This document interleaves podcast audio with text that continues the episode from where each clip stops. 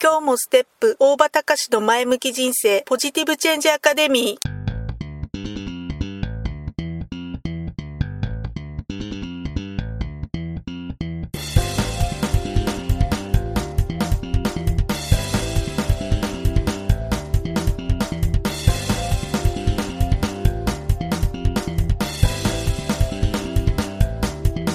今日もステップ大場隆史の前向き人生ポジティブチェンジアカデミーは、開業からにじゅうねん行政書士として奮闘している大場隆史が日々活動している中で感じたことを通して皆様に前向きな変化をお届けする番組です。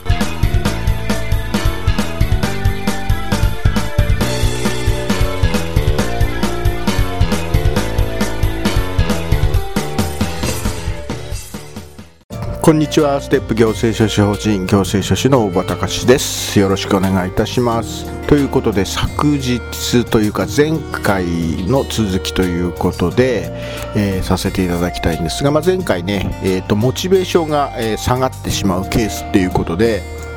えーとまあ、大きく、まあ、私のなりの分類なんですが、大きくごパターン。まずそのいちが、えー、疲れ果ててしまった時、にばんめがね、他人とか上の立場の人の理不尽な態度があった場合、そして、えー、とさんばんめとして、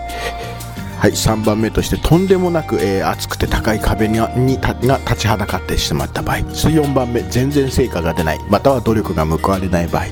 で、ごばんめ、まあ、なんとなくという、まあ、このいつつのパターンということでお話をさせていただいたんですけども、まあ、今日はね、まずそのだいいちばんめ、えー、疲れ果ててしまった時、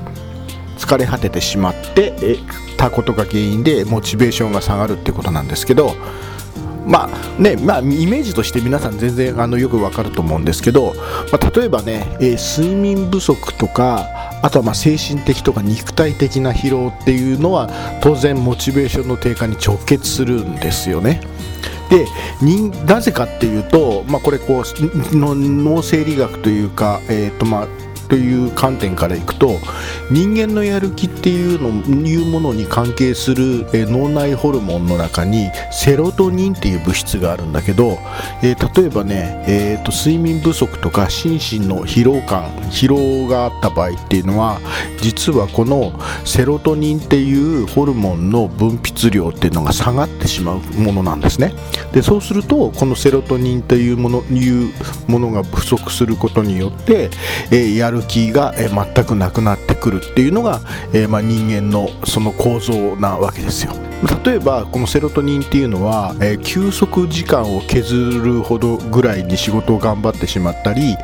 えーとまあ、例えばね、休養とか睡眠のための時間を削ると、えー、このセロトニンというののものの分泌量の低下を招くっていう、まあ、そういった傾向 に, になってしまうらしいんですね。ということで、まあまあ、疲労によってね、あもう本当に疲れ果ててしまうことによってえモチベーションの低下を招いてしまっている時っていうのは、もうね、えー、いくら気力で頑張ろうと思ったって、えー、もう基本的にはもう生理現象なんで無理なんですね。ということで、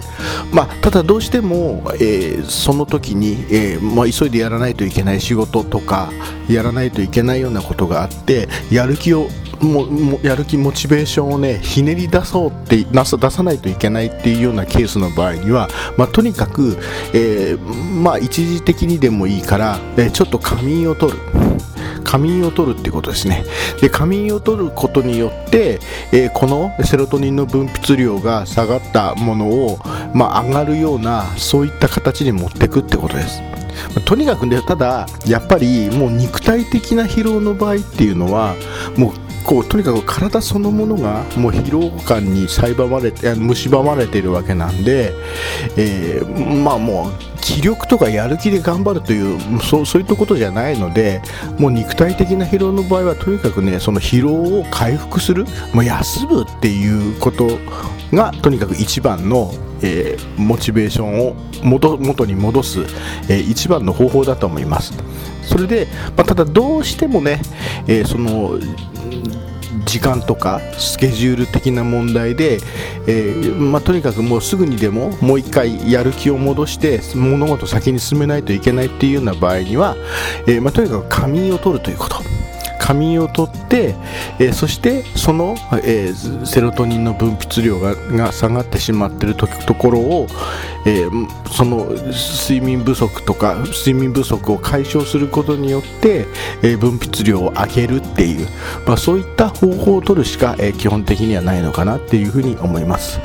まあ、基本ね、僕はやっぱりこう肉体的に疲れ果ててしまったような場合には無理してやらん、もう、もう無理してやらない。で、まあ、そういったところ時にね、一生懸命無理してやったって、えー、結局仕事とか物事の効率ってのは良くないので、えー、もうしっかり休んで、そして心身ともに回復して、えー、そして、えー、効率であもう一回再起を再起効率的に、えー、作業を行うと、まあ、そういった方向に持っていくっていうのが一番なのかなっていうふうに思うわけであります。はい、ということで、えー、っと今日はここまで、えー、また次回まで、さようなら。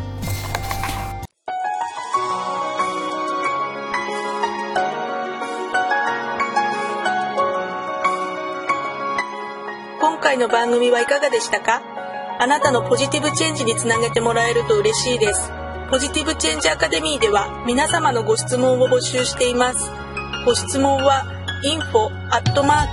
ステップ オフィス ドット コム までメールでお願いします。ではまた次回お会いしましょう。ごきげんよう。さようなら。